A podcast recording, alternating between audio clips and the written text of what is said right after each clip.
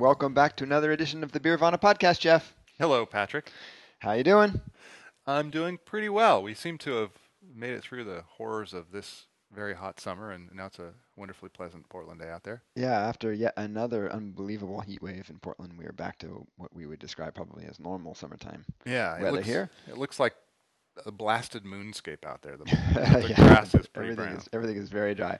So welcome to the Beervana Podcast. With me, of course, is Jeff Allworth, who is the author of the Beervana blog. He is also author of the Beer Bible from Workman Publishing that's out on Tuesday. Oh, so exciting. So excited. If you're local, make your way to Belmont Station for the big party. 5 to 7 p.m., and I'll probably say something to the crowd at the crowd of 4 or 5 people who show up at around 6. So cool. Please come by if you have any interest in that. And your world tour follows shortly thereafter. So look for Jeff in your town soon. That's right. You can pre-order those books at pals.com. If you do, you might even get a signed copy still. Oh yeah, absolutely. Actually, the signed copies will last until the end of August because I'm doing an event with Powell's, and that's at the end of August. So yeah, if you miss this event, you're still good for a signed copy. Yeah, but don't wait. Buy now. Oh, you're good at this. Yeah. Okay. My publicist appreciates that. And then Cider Made Simple from Chronicle Publishing is coming out this fall as well. That's true. And you are Patrick Emerson. I am. The noted economics professor at Oregon State University, also a fellow at a long name in University in Sao Paulo. That's right. C-Micro. But you're here now, and we're here now, and we're going to be talking about what? So we're going to get back to basics after a couple of special pods about the Oregon Brewers Festival. We're now going to talk this week about Flanders Red. This is a special kind of red-brown beer made in the Flanders region of Belgium. They are some of the most accomplished beers in the world, right? Yes, they are. Michael Jackson called them the Burgundies of Belgium, and they were kind of not well concealed secret that he loved those the best. And I have to say, they're definitely in my top group of favorite beers too. They're really, really hard to make. They are very elegant and complex and lovely beers. And despite their quality, their quantity is diminishing. Yeah, it is. There's not so many of these left. People will know a few of the big names like Rodenbach and Verhaeghe, which makes the Duchess of... Maybe you know how to say this. Duchess de Bourgogne something. I don't know how you... I've never really known how to say Bourgogne, that. I think. Yeah. The Duchess of Burgundy, but it's in the Dutch, of course, because we're talking about the beers of Flanders, which is in the west part of Belgium. Mm-hmm. And these beers date back to a long time. Flanders is known for its dark beers. And back in long ago times, we're talking 200 years and earlier, mm-hmm. the way they got them to be dark was they boiled them for a really, really long period of time. Mm-hmm. There was a famous scientist named Georges Lacomber who did a tour around Belgium in the 1850s and looked at how beers were made, and he found crazy long boil times in Flanders. People would be boiling these beers like 15, 20 hours. Was that by tradition, or was there a purpose? It was totally by tradition, and the people expected the brown was considered the brown quality that comes from concentrating the wort and mm-hmm. and getting those Maillard reactions was considered the mark of quality. And if a beer wasn't brown, the people of Flanders were suspicious about. Beer, so they wanted to see that it was brown in order to know it was a good quality beer. Interesting. Rodenbach came on. Rodenbach's sort of the flagship brewery in this style, the most famous maker and the biggest producer. And they came along. They're not a super ancient brewery. In the early 1800s, the brewery was founded, mm-hmm. and they were just making traditional Flanders beers, not vat aged like we know them now to be. And it wasn't until the 1870s that the third generation Rodenbach, named Eugene Rodenbach, went to London to learn how to make porter. And mm-hmm. then he saw them vat aging the porter there in London, and he brought that idea back. And those old porters in London were vinous and the Brettanomyces in the wood in those beers got into the porter and made it very austere, sophisticated kind of beer that was famous the world over. So Eugene came back from England and suggested that Rodenbach start putting together a barrel program, and they dug out some cellars, which have grown over time, and put these gigantic oaken fooders, they call them fooders there, to age the beer. And so open oak fermenters? They're not open. Ah. They're you might have seen some photos of these. They're typical in wineries. They're like as big as a Volkswagen van turned on its front. So they're tall and kind of slender. So that's sort of the background of Rodenbach, and then there are other kind of famous ones in the region too. So that technique, the barrel aging the beer, caught on clearly in that region, and they became sort of the standard. Yeah, it did catch on. So one thing that Lacomber found was that in each little village they made beer a different way, and so there's a kind of a collection of breweries that were making beer in sort of the same way but sort of different ways. And a lot of people know there's another brewery called Liefmans, which was made a little bit further east of Rodenbach in Rousselare, and that process was slightly different, and Michael Jackson called those Oude Bruns, and he called these Flemish Reds. There's actually, I think, not a lot of justification for distinguishing them, because they're each one of these breweries made the beers slightly differently. Right. But the key to the style that we know now, which is distinguished from just other brown ales, you know, like West Vleteren, people will be maybe familiar with the brewery. The monks at West Vleteren, who make a powerful brown beer. That's another Flanders style brown beer, but it's not barrel aged. It's not acidic. It's just heavy and alcoholic. The ones that we're talking about are the ones that go through barrel aging, and in the barrel aging process become acidified. And so, what are the sort of key flavor characteristics? What do these beers taste like? How do you distinguish a Flanders Red? Well, I think there's a basket of flavors that you look for. And we'll taste them and then we'll walk through these. But they have a balanced acidity, and one of the things that happens in the barrel aging process, I think this is a little understood fact, is the Brettanomyces does not create a classic Brett flavor that we get out of these. But what does happen is this: in the slow aging process, as the yeast interacts with the oxygen through the staves of the wood, is it creates a lot of esters. So in these beers, you'll find different really sharp fruity flavors, or not sharp, but really particular fruity flavors that complement the acidity very nicely. And so it has this round, complex flavor. Excellent. Yeah, I can't wait till time.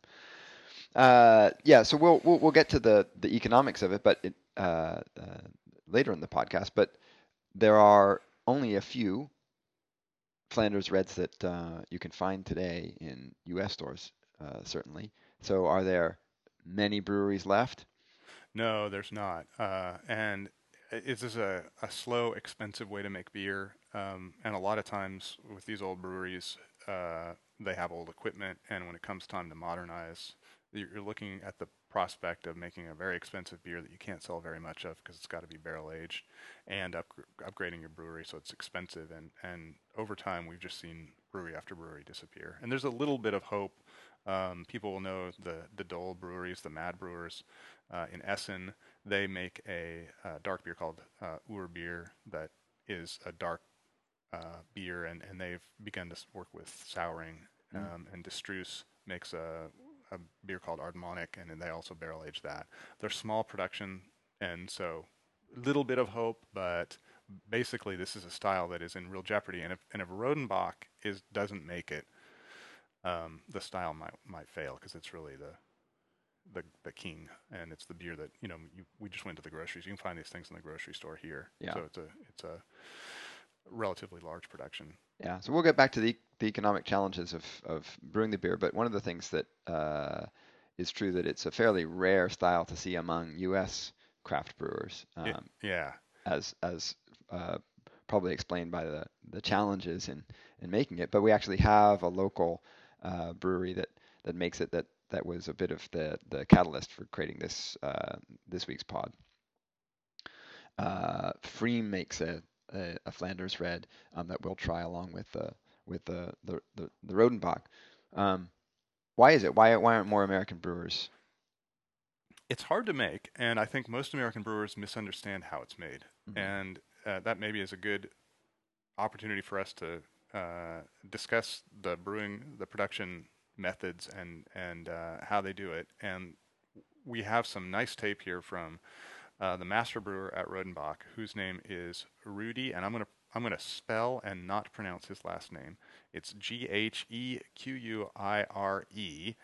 And when I met him, I asked him to pronounce his name, and he sounded like he was clearing his throat. And I said, "Oh, could you repeat that?" And he cleared his throat again, and I realized there was no way I was pronouncing his weird Flemish last name. So we affectionately call him Rudy Unpronounceable. Yes, we'll refer to him as Rudy Unpronounceable for now. So, yeah, let's listen to Rudy Unpronounceable's description. So the first clip we'll listen to here is he'll do an overview, a quick overview of the whole process, and then we'll talk briefly about.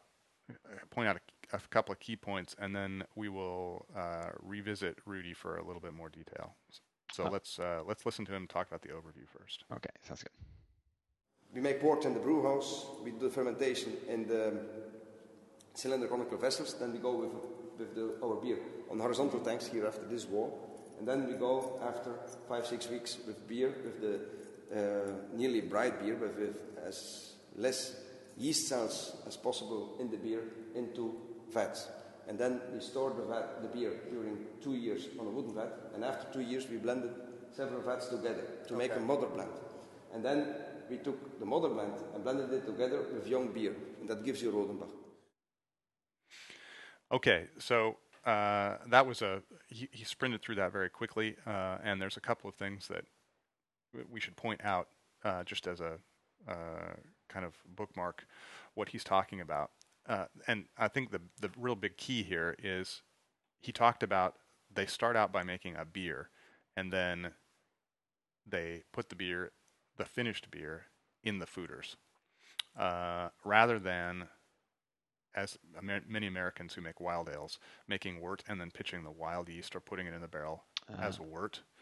He makes the beer first, and then he puts that in the barrels. And there are a lot of brewers who, home brewers and professional brewers, who know about the Y yeast, Rousselare yeast, which is Rodenbach's. And we've encountered many times people making Flanders Red beers where they pitch that directly into wort, and it produces some really gnarly beer. It's like really acetic and a lot of nail polish, and it can be pretty nasty. And the key, and what I was fascinated to learn when I visited, was you want to start with beer and acidify the beer. So he makes a beer, and it ferments out using the yeast that he pitches to begin with. But the wild yeast is so hungry for sugar, it'll feast on the remaining sugar in the beer. Exactly. Ah, I see. Yeah. Okay. In fact, let's use that as a segue. He's going to go, we're going to have another clip here where Rudy goes into more detail about this process. And he calls it mixed fermentation. So we'll listen to him talk about that. Okay. In our fall, we work with a yeast culture with 8 different yeast strains, and also a little bit of lactic bacteria. Okay. And during the first week, we have an alcoholic fermentation from the yeast cells, and after 1 week it were the lactic bacteria who took it over during the lagering time. And then and during the lagering time we reduce the yeast cells in the beer by precipitation, so they fell down, and then we go with a nearly bright young beer on wood. So the big difference between spontaneous fermentation and mixed fermentation is that with spontaneous fermentation, you go with wort on wood, on wooden vats. Right. And we go with young beer on wood. We have the beer has an alcoholic protection. Right. So this is less risky. So this beer is made to have an acid beer, and after 2 years you have a very technical beer, a very acid beer, and then you blend that acid beer together with young beer to reduce the pH in your blend. That is the philosophy of this brewery. No. It's conservation by acidity. You just have lactobacillus, you don't have pediococcus, you don't have Brettanomyces. We don't look for Brettanomyces. Okay. We don't look for pediococcus. You have it in wort infection. Right. This is typical for the lambic beers. Okay. We don't like Brettanomyces flavors. So there we heard Rudy describing the overview of the way that the process works, and I think we can add a little bit of texture here. Because he doesn't describe so much what happens in the 2 years that the beer is sitting acidifying in those right. those fooders. That's when when I did this tour with Rudy, it was a really amusing process. We started out in the brewery. You know, you always start out in the brewery, and usually the brewery you've done enough tours, you know that this is where most of the action is. Yeah. You get brewmasters very proud of their breweries and the efficiency they can get out of it, and yeah. Yeah, and then when you get to the fermentation and cellar, there it's like pretty fast. Yeah, like, I hear the tanks. Yeah, okay, here's tanks. Right. It was exactly the opposite at Rodenbach.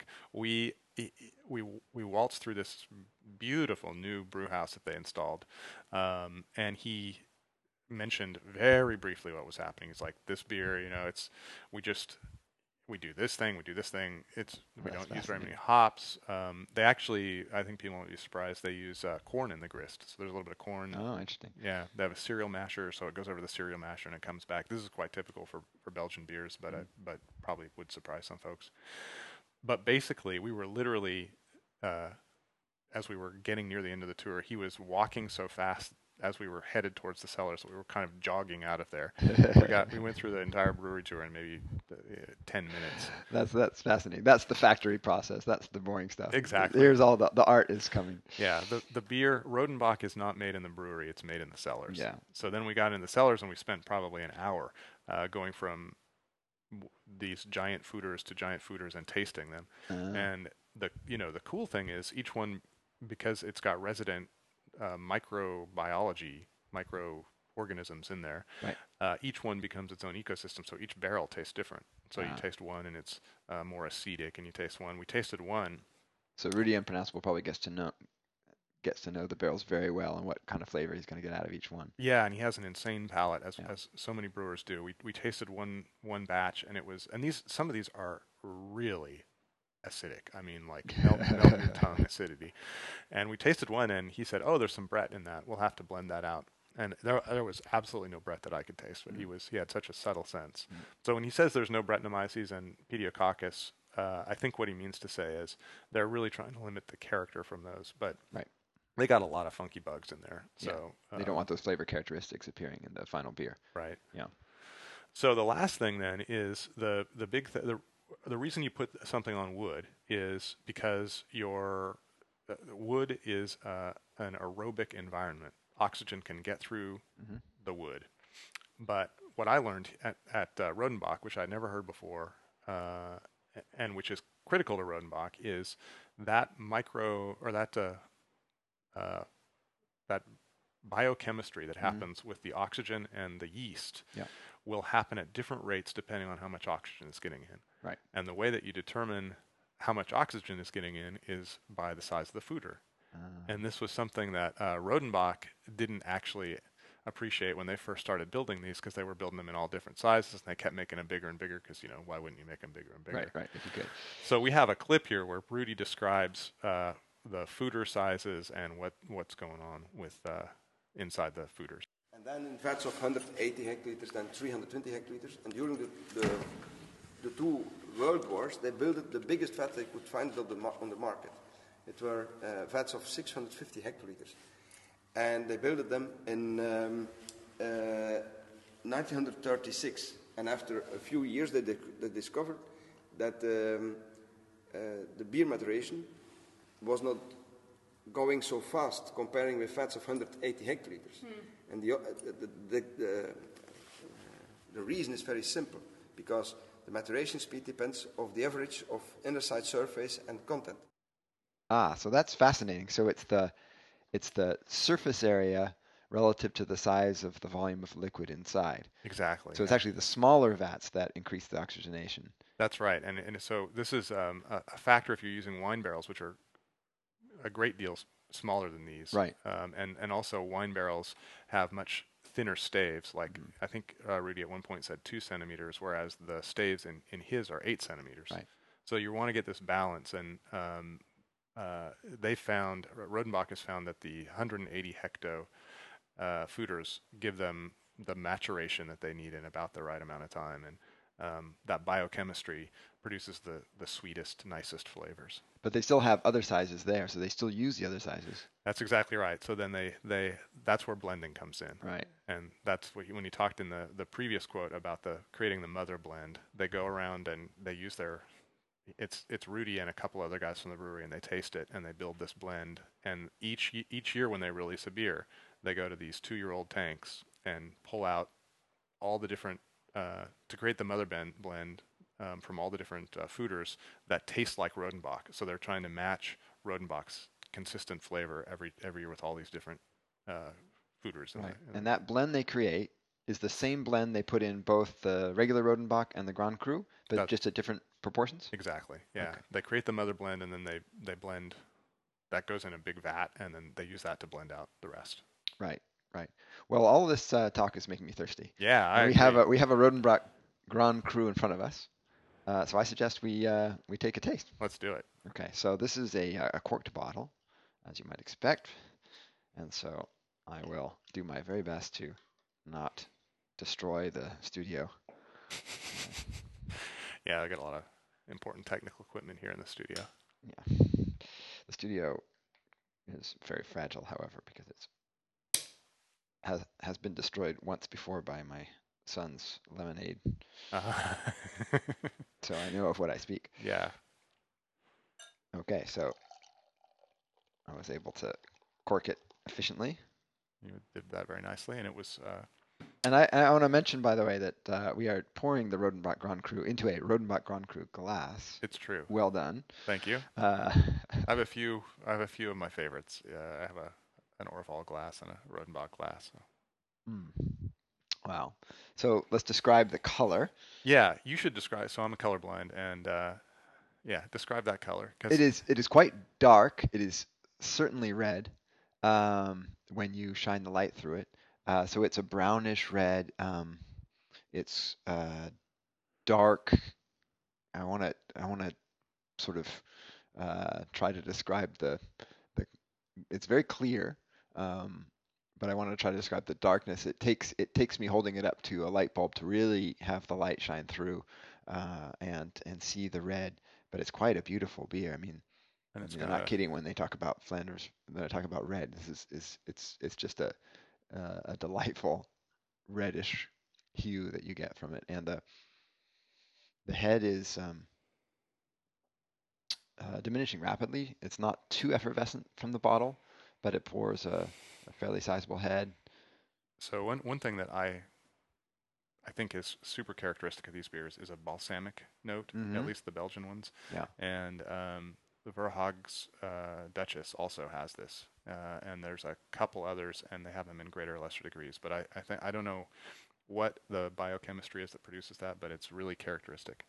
Yeah, and I should mention that I'm a neophyte here.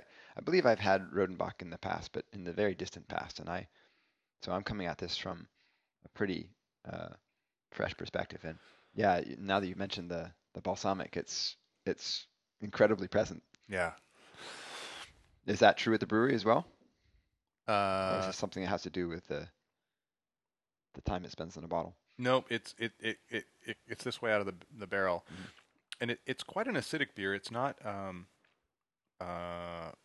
painful, but from the barrels it can be, and you can buy. They sometimes will sell a product called Vintage, which is straight from the barrel, no blending at all, and it'll even tell you which fooder it came from. I actually enjoy the blended version because the sweetness that you get from that green beer works very nicely with not only the acidity, but the esters that are produced in the production of the acidification. And those esters, the acidity, and the sweetness all kind of come together in a really nice. Yeah, and that's my first impression. I mean, this is a phenomenal beer. I mean, this is. Yes. Amazing. And it's exactly for that reason. It's this amazing melange of acidic and sweet and estery goodness. It's an 8% beer, by the way, but doesn't feel like it. I think that's probably one of the reasons the head doesn't last so long. Mm-hmm. It's a pretty It's a pretty robust beer. And the regular Rodenbach is not this strong. I think it's like 6% or something. It is a Grand Cru. It makes sense that. And so the Grand Cru is how much aged versus new? Excuse me, I was enjoying a little Rodenbach there. It is 67% aged beer, 33% green beer. And in the regular Rodenbach? 25% aged, 75%. No, yeah, 25% aged, 75% green. So vastly different. Vastly different. Ah, okay. So and the regular Rodenbach is probably quite sweet. Relatively. It is quite sweet, and I think a lot of people the regular Rodenbach used to have a higher proportion, and many people, and we can talk about this later when we're talking about the business of this whole thing, have criticized Rodenbach for dropping that percentage so much, and they think it's a more insipid beer, and it surely is, but market realities. A crowd policing beer. Yeah, you have to. Well, anyway, we'll talk a little bit about that. Right. The realities of trying to sell beer. It's not just about making beer. You also have to sell it. So should we crack the Pfriem and see how Josh did it? And we have some tape from Josh too, and we can compare what Josh did, and we can compare the beers and sort of see how you try to make a new world. Flanders Red, if you have the temerity to even attempt it. Yeah, let's do it, because we've heard how difficult it is and how much the process. Do you want to be the one to do the honors on this bottle? Alrighty, I'll do this one. So we know how difficult it is, how time consuming it is. It's kind of a risky proposition, I suppose, for a craft brewer to try and attempt it. So I'm really curious to see how Pfriem's is, because I have not had this beer. I've only had it once, so we'll see if it's the same beer that I remember. And let's see if I can. Oh, very nice. That was a good one. Yes, that was better than mine. Now, Josh, I think this is a good decision, and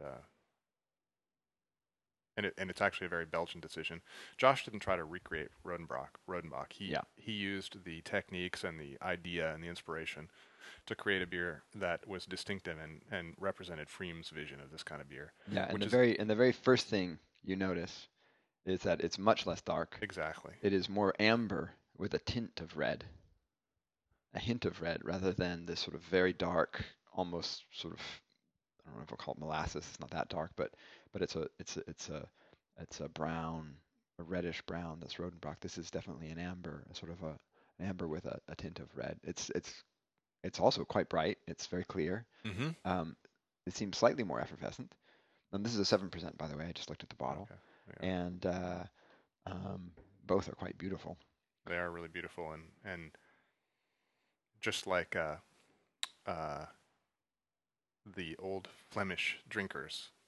Beauty is an important part of this beer, and when you see the other beers, Verhaeghe's and some of the other ones there, Liefmans, the idea that it should be pretty is an important part. Yeah, yeah. Well, I believe that in beer. Although beauty's in the eye of the beholder, I do like a nice cloudy IPA from the Northwest as much as a beautiful bright.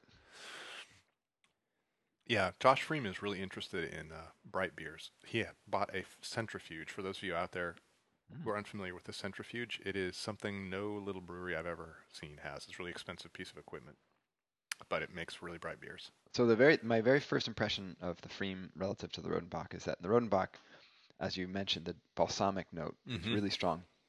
This is much more of a red wine note. Yeah, I think... it has a complexity and a character that's akin to this, but it is definitely a different. I'd say it has the balance and the kind of drinkability, but it is now having them together. I see that they're a little bit different. Yeah, more different than I expected. Yeah, Pfriem is not an old brewery. No. So how long do you think they're able to age their old beer? 2 years. So when Josh started this brewery, he told me these are the kind of beers, barrel-aged beers are the reasons he started brewing. They were what he wanted to do. And he does a lot of beers that are not barrel aged, of course. But he started the barrel aging program the second he started the brewery. So they're just having their third anniversary, and that's why they're already starting to have barrel aged beers appear, because they made these right off the bat. And is he using wine barrels or new barrels? Green barrels? he's using wine barrels, so not the big ones. Although he does now, he did buy a little fooder, and I think it's probably about half the size of the smallest Rodenbach one. So it's like a Volkswagen Bug instead of a Volkswagen van. Right. So. Interesting. Yeah, because I think you're getting a lot of wine notes coming through from the barrel aging.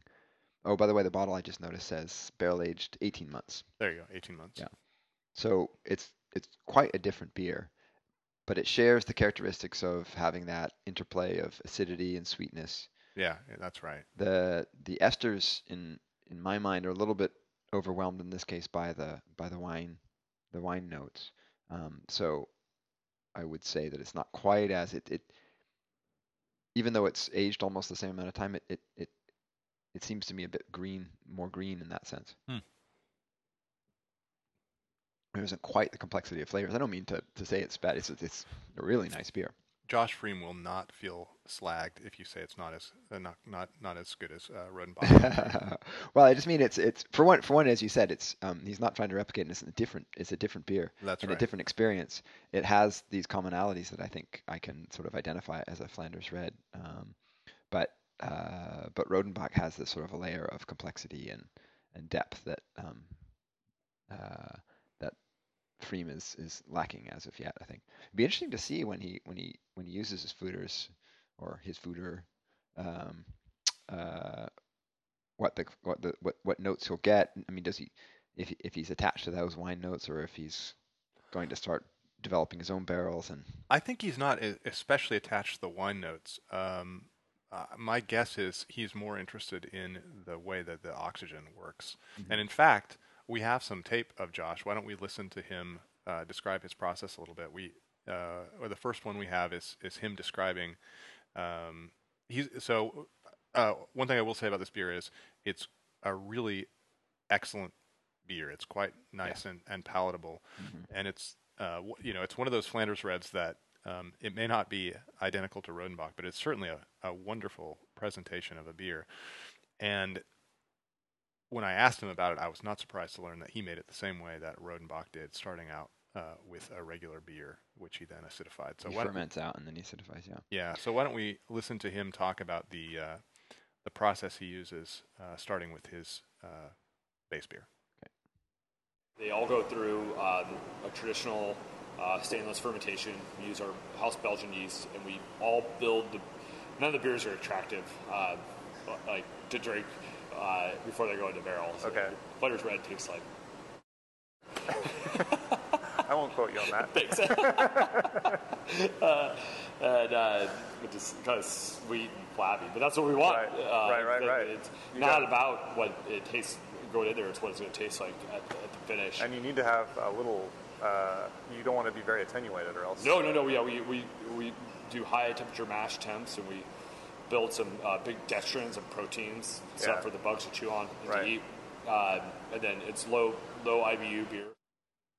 So just to clarify, there was a gap there that we were joking about when Josh said the original beer he makes is like, and then he named a commercial brand that is very familiar to many people, which we shall never reveal. But you can take your guesses and send them into our Facebook page. And we'll be curious to know what you think he mentioned when he was comparing his beer to a bad commercial beer. So, by the way, it's not a macro brew, so there's your one hint. It's not. It's one of the best-selling craft beer. Oh, no, now you're giving too much away. Okay. Let's forget I said that. The craft police will come after me. Okay, so the key points there is he's making a base beer that's going to have some residual sugars left to eat on, but because he has a young brewery that doesn't have 200-year-old fooders like Rodenbach, he's actually pitching his own yeast to try to build these flavors that Rodenbach gets naturally in their native environment. So why don't we listen to him talk about that? Okay. We remove the yeast from the beer before it goes into the barrels. And then we're inoculating with a culture of a little bit of bread, lactic, and PDO. So I think by this point, we've talked about the brewing enough that we probably don't need to do a lot of description there. When you're adding these wild yeasts and bacteria, you're trying to get layers of flavor in there. So just like Rudy said, we don't look for a Brettanomyces character. We don't look for a pediococcus character. It doesn't mean those aren't present. Right. And you probably want diverse micro flora to... Sorry, that was a little problem here in the studio. You're looking for a diverse microflora to create subtle flavors that will appear through this biochemistry that goes on. Right. So yeah, they're very different beers. I should mention that the Pfriem calls this a Flanders style red. It's definitely a Flanders style beer. It's not at all like Rodenbach, really. It's quite a different beer. They're both exceptional beers, and I highly recommend them both. To try them, and they're awfully interesting to try side by side to see how an American craft brewer tries to recreate a style. They're not trying to recreate Rodenbach, but create a beer in the Flanders Red style. Yeah, and what a shout out to Josh for his accomplishment on making it rounded and palatable. So many wild American ales are pretty gnarly, and this one is really drinkable. You mentioned the wine notes. I think if you have a wine, somebody who likes wine who says they don't like beer, or don't really think they like beer, this they would be shocked that this is a beer. Yeah, and for his talk about introducing Brett and other wild bacteria, it's not super present at all. It's very very nice beer, very blended. A very subtle set of flavors. Yeah. We've talked about how the beer is made and what it tastes like. Let's turn a little bit to the business of this beer. Mm-hmm. After I toured the brewery with Rudy at Rodenbach, he talked about what the challenges he's up against trying to sell this beer. In Belgium, all Belgians think all their beer is really good, and they don't distinguish. They just believe that it's all like high quality stuff. So they don't necessarily distinguish between a beer that's made over the course of 2 years versus a beer that's made over the course of 2 weeks. Right. So it's hard for Rodenbach to make this beer and sell it at a price point that they can even stay in business. Right. And we talked a lot about that afterwards. And he actually borrowed my pen and paper, and he was drawing graphs and stuff about where the market is and how it's collapsing in certain parts. And he talked about the dangers confronting this style of beer. Right. And it made me, I didn't have anything particularly illuminating to say. It made me wonder, you talk all the time about efficiencies of scale and how the way that you, with a product like beer, you make it more efficient. More efficiently, you can sell it and make more money. There are some beers like this that are a traditionally made product that can't be made at scale. Right. And yet, Rodenbach is still on the same grocery store shelves or the same cafes as Stella Artois or even Lef or these other kind of beers. So, I guess What do economic models tell us about that? How can these breweries survive? Yeah, I mean it's interesting. There's a couple of things about sort of the artisanal culture that I identify sort of craft brew inhabiting, or at least a part of this sort of move to more artisanal products, getting away from these big industrial products. But as you well know, and we've talked about on this particular podcast, this is sort of artisanal plus. This is quite a traditional style of brewing. It doesn't lend itself to scale. And so the trick is, I suppose, that people have to understand and appreciate that this is something exceptional and that there is a value to this type of beer, and that it's not something that you're going to get through other beers. It's harder, I imagine, in Belgium, where there's all kinds of interesting sour beers. There's interesting saison. There's fruit beers. There's such an amazing brewing culture there that to stand out in Belgium is probably quite hard. And you got monks making beer, and that's huge cachet. So in Belgium, people love monastic beers, and they think they have this kind of romantic idea, which of course everybody plays off of you know, Catholic monks sitting around making beer, and that they can sort of appreciate must be hard and stuff, but a commercial brewery like Rodenbach, it's much more difficult to make that case. Yeah.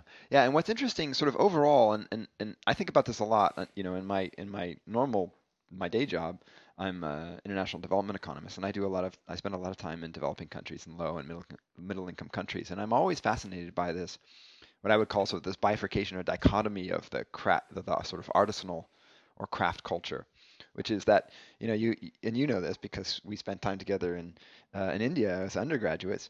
You go to a country like India, especially India in the late 80s, and almost everything is artisanal, right? Because there is no other alternative. It's sort of one of the aspects of being a low-income country is everything is sourced locally, is people who are making their own stuff, and you know. And when you come from the first world, you think, wow, look at all this amazing handmade stuff. Yeah, this is sort of cool and back to, but the truth is that it's sort of part and parcel of being a low-income country that, you know, it's because there aren't these sort of vast networks of industrial consumer goods that people can enjoy. But then you get to a situation like we're in now in the United States, where sort of the artisanal culture and the craft movement has really blossomed again. And this, to me, is just part and parcel of being an extremely high income country. This is something that comes along with being a very prosperous society, mm-hmm. Where we have the luxury of being able to sort of go back and say, hey, this is what I value, and I'll pay, you know, a super premium price for artisanal bacon, or in Portland we buy artisanal donuts. We buy a lot of artisanal things here. In my neighborhood now, there's an artisanal butter shop.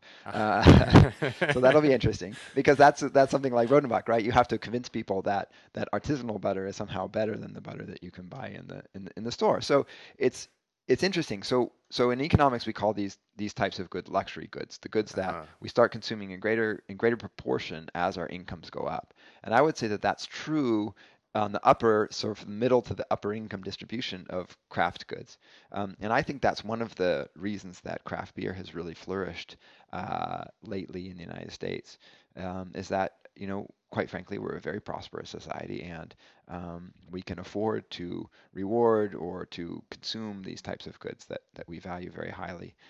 So it's not a complete answer, but this is sort of how I think about it, is that something like Rodenbach is definitely a luxury good. It's something that if you can convince people that what you're creating is something unique and different and valuable, that people will reward you for that. And I think we've seen that in the drinks industry in general, that there's sort of, you know, all of the major brands of whiskey, for example, are coming up with these special reserve bottles. And mm-hmm. So I do think that there is an appetite out there, and I do think Rodenbach can find an audience. It might just be, ironically, farther away from Belgium. Right.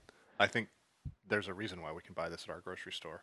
They recognize that we'll pay a lot more for beer than Belgians will.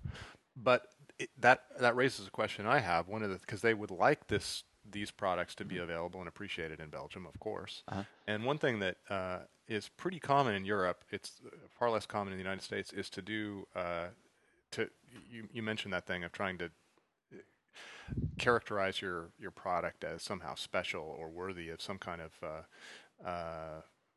you know, like people should pay more for some reason. Right. And one thing that the Europeans often do is they'll create appellations to protect certain artisanal products that may have a long tradition or are particular for a region. What are your thoughts on that? Does that work in the market? It could. I'll reference another economic idea, which I've mentioned in beer before. So if you've ever read my blog, I've talked about this a few times. Wait, you have a blog? Well, the blog exists. It depends on whether, you know, I don't know how you consider a live blog or not. It's updated infrequently, but that doesn't mean there's not a treasure trove. That's right. Of good stuff. You wait until you have a jewel to place on the internet. That's right. And you can just go back and go through all of the amazing gems of wisdom that I've placed there before. One of those gems of wisdom, by the way, is the idea that beer is an experience good. And what that means is you don't know how much you're going to like it until you actually try it. Uh-huh. And with these types of goods, signaling is a big deal. So since we don't know, we choose beers on for lots of reasons, because it's a cool label, because you've heard the name of the brewery is particularly good. Sometimes even price can be a signal. You might take price as a signal of quality. So, wow, this beer is quite expensive. And so this appellation, I think, might accomplish a signaling goal in that sense, and that there's only a few beers that are allowed to call themselves Flanders Red, and that Flanders Red is such a distinct and unique product that it has been given this appellation. And then the other thing, of course, is just pure competition. So there's lots of people who can go out and say, look, I'm brewing Flanders Red, which is what the winemakers are all worried about with appellation as well. And you can sort of dilute the idea of Flanders Red, that all of a sudden these crummy beers are out there and everybody can make them. You can buy them for $2 a bottle, and they're all Flanders Red. And suddenly it sort of dilutes the whole idea of Flanders Red. So I do think it's it can be a very important aspect to sort of maintaining the particular beer. If you were advising Rodenbach, if they flew you over to say... Which, by the way, if they want to do that, I'm available. I'll let Rudy know that you're available. Okay. If they wanted to get your advice as an economist about how to stay in business and how to make a profit, what would you tell a brewery like Rodenbach? Well, I mean, again, go back to the same idea. Sort of, you got to convince consumers that what you're doing is something special and unique.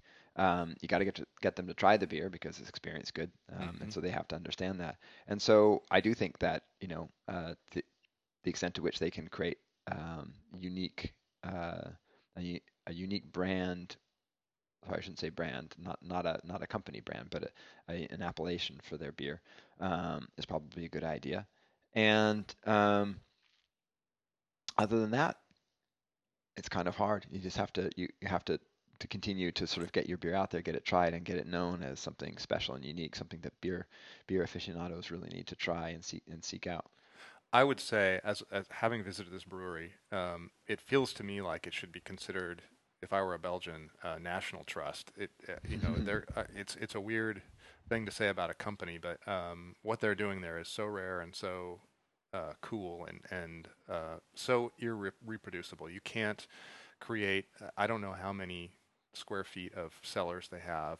They have 233 fooders in something like 30 cellars down there. It's just gigantic. The cost of trying to do that, what to speak of just the aging for 18 months, but trying to start a brewery that way is impossible. So if this brewery dies, it will be, humans will have lost something valuable. Yeah, that's a very interesting idea. And this, I think about this in terms of whiskey as well, right? Which is, it's an extremely difficult business to get into because it takes so long to create a product that you're going to take to market. Right.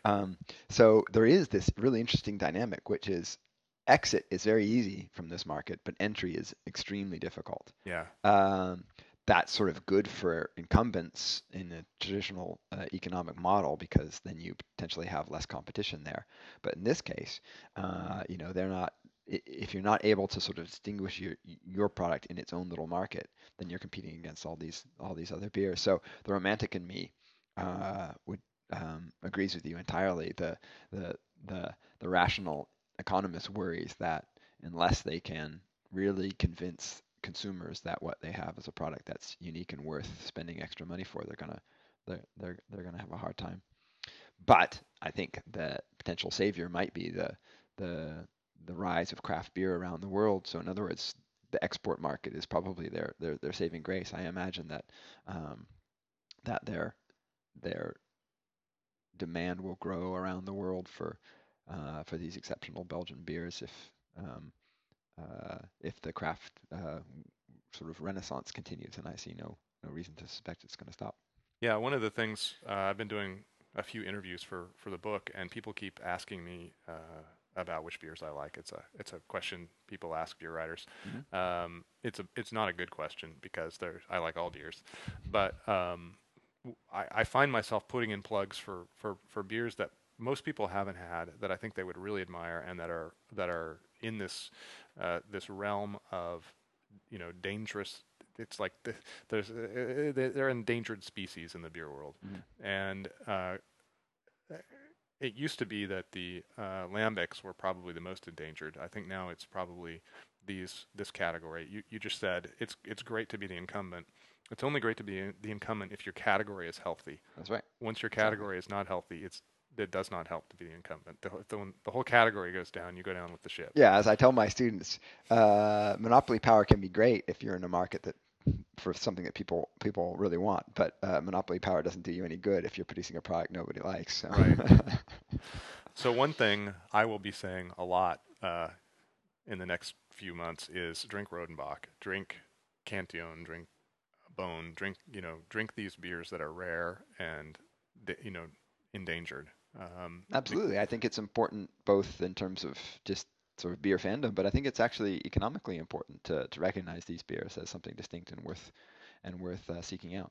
And what's amazing, just as a consumer, I'll say this bottle of beer, it's a wine bottle size, 750 milliliters, was $10, mm-hmm. and it is.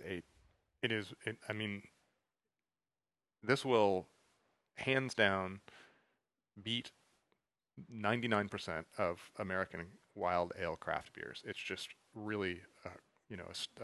In its own category. Yeah, it's pretty stunning beer. And the last thing I want to say about sort of tasting notes of this beer is, an 8% beer aged in oak barrels. I have to be honest, and often that sort of stuff turns me off because I'm used to these really heavy American beers, and then they'll be aged in bourbon barrels, and those be really strong alcohol. And so, to me, I'll often shy away from these things. Rodenbach is none of these. Rodenbach is an amazingly balanced, subtle beer. It's actually quite drinkable. You'd never guess. I would never guess. It's an 8% beer, and it's just so amazingly complex. Yeah, it's more like a wine. If you think of an 8% wine as a very low alcohol wine, and it's kind of in that category more than a beer.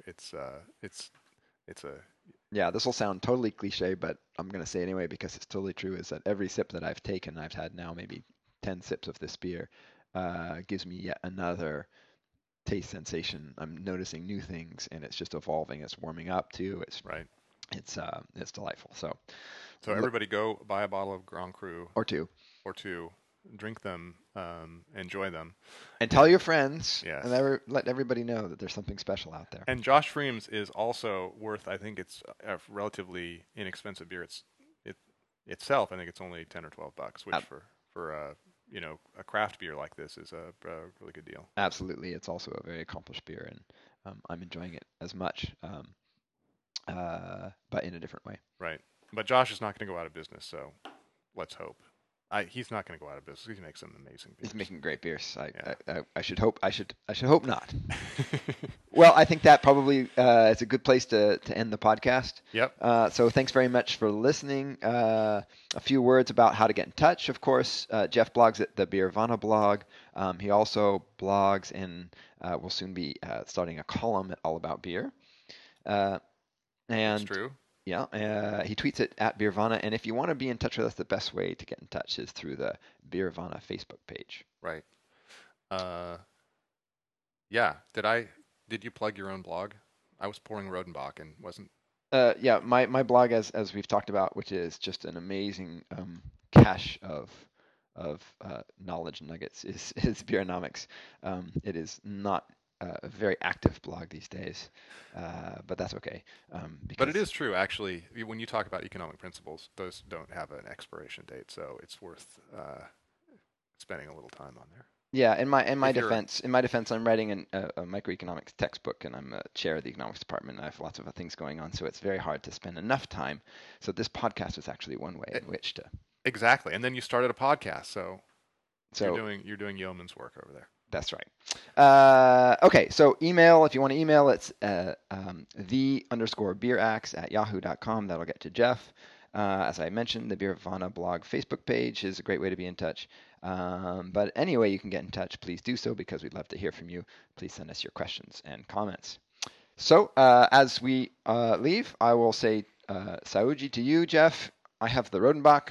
I will say cheers to you. I have the Pfriem. I'm trying to... Prost. Prost. Is that how you say it in Flemish? In Flemish. Oh, here we go. I'm going out on a bad note. Cheers. Cheers. All right.